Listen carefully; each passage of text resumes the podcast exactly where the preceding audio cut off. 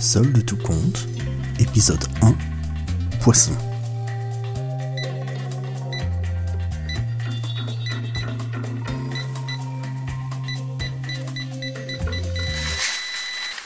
Le matin, quand il coupe le contact de sa voiture, Gaston regarde le supermarché. C'est son dernier instant de silence jusqu'à ce qu'il revienne derrière son volant, alors il en profite. Puis il prend une grande respiration et sort. Il traverse le parking l'air frais du matin, puis entre dans le supermarché. Une fois à l'intérieur, c'est le début de la fin du silence. Un peu comme au fond d'une piscine, chaque chose, chaque mouvement, chaque présence, Gaston les entend.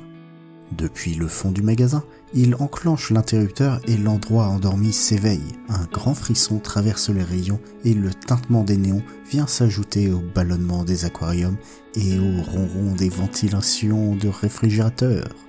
Puis 3, 2, 1, la radio lance. Demain, c'est les soldes dans votre magasin.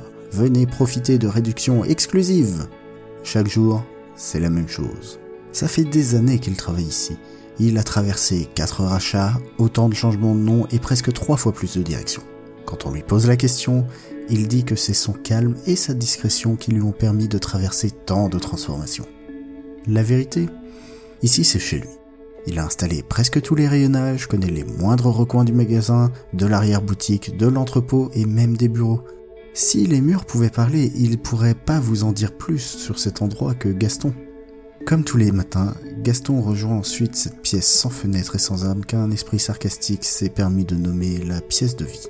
Il presse le bouton et le même frisson, le même ronronnement que dans le magasin parcourt la pièce. C'est plus léger, plus discret, plus personnel.